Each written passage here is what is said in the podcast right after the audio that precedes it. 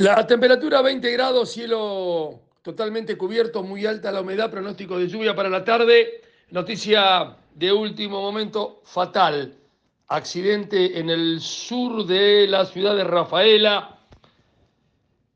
Palmira de Arco y Colectora, un joven de 18 años perdió la vida por causas que se están investigando eh, muy cerquita ahí del hogar Nazaret, ex Granja Peretti, un automóvil Fiat Uno que iba por la colectora hacia el sur, continuó más allá del cruce con Palmira de Arco.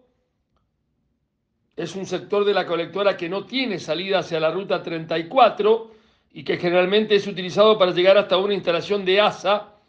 Hay una estación de bombeo en el lugar. El automóvil impactó contra un árbol del lado del conductor.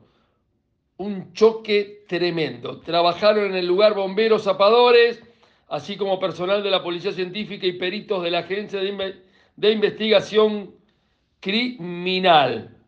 Momentos dramáticos se vivieron al llegar los familiares de la víctima, un joven de 18 años que viviría en el barrio Belgrano, Felipe Martínez. Terrible accidente, un joven de 18 años fallecido.